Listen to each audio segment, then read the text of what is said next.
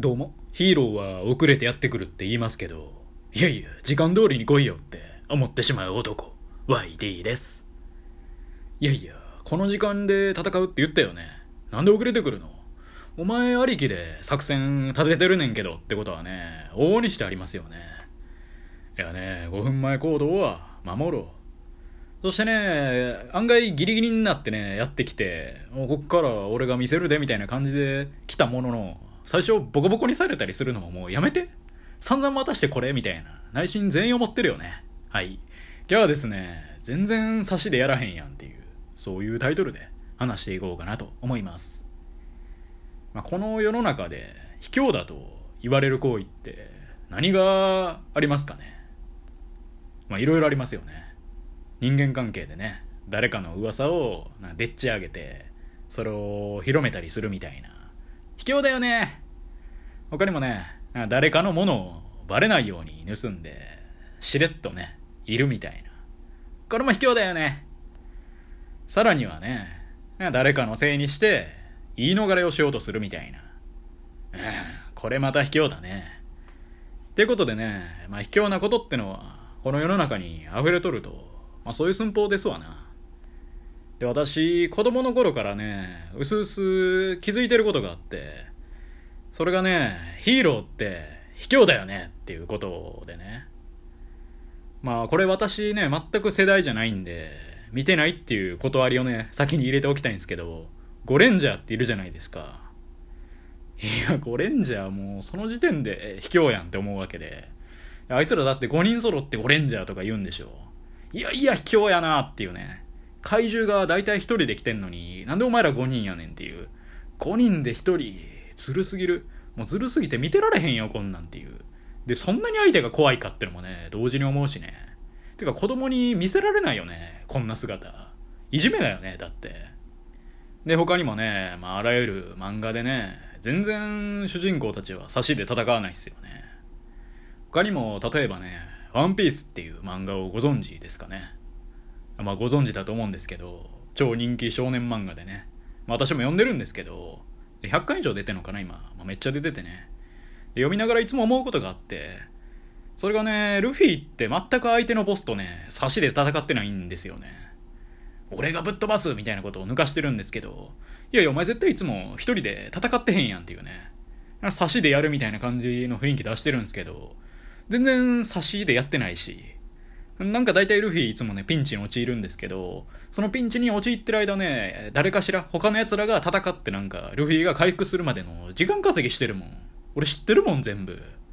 しかも、敵によればね、もう初めから5、6人がかりで戦うこともあるし、そのくせね、最後、とどめのシーン、自分がね、相手をぶっ飛ばせば、俺が勝ったみたいな。そんな感じにしてて。で、ルフィを見てて思うのはね、こんな上司は絶対嫌やってことなんですよね。いいところも持ってって、こっちも必死にね、アシストしてるのに、最後終わってみればね、全部俺一人で成し遂げたんだみたいな。なんかそんな顔してるし、いや、こいつのためには働けへんってね、私なら思うんですけど、まあ、でもワンピースの世界ではね、みんなルフィに惹かれてるわけで、不思議ですよね、マジで。あいつ汚いですけどね、結構。っていう感じでね、あんまりね、差しで戦うってないのかもしれないですね。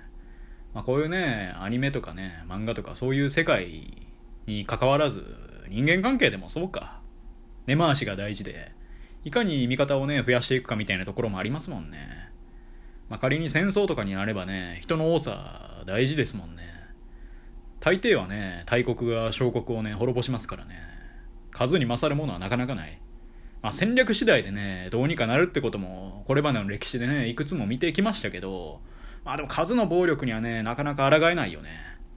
そういえばね、私が中学生の頃にね、数の暴力の恐ろしさを知ったことがあって、それが私の地元ではね、まあなんか群れる野郎連中が多くてね、マジでなんかね、軍団みたいなんが形成されていて、一学年のうちの過半数の男子、まあ下手しいもっと7割ぐらいが、なんか同じグループに所属してて、普段から行動をね、常に共にしてるみたいな、そういうことがあって、まあでも私はね、ひねくれ者なんで、そういうのに入らないんですけど、そういうね、軍団が形成されていてね、その中である日、まあ、その軍団内でも権力を持ってたはずの男 A としましょうか。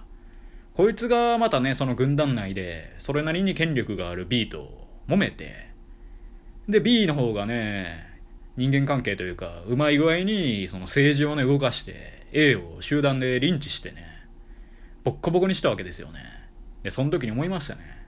こいつらめっちゃ卑怯やんってね。一体何やこれってなって。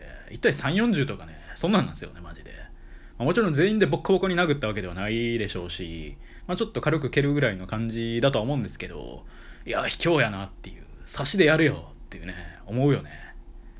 まあでもそっからね、しばらく経って、今度はその B がね、別のやつと揉めて、またね、その軍団内でボッコボコにされてたんですけどね。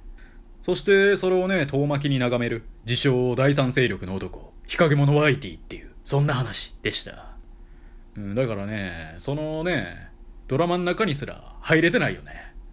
ただの日陰者だよね。って誰が日陰者や。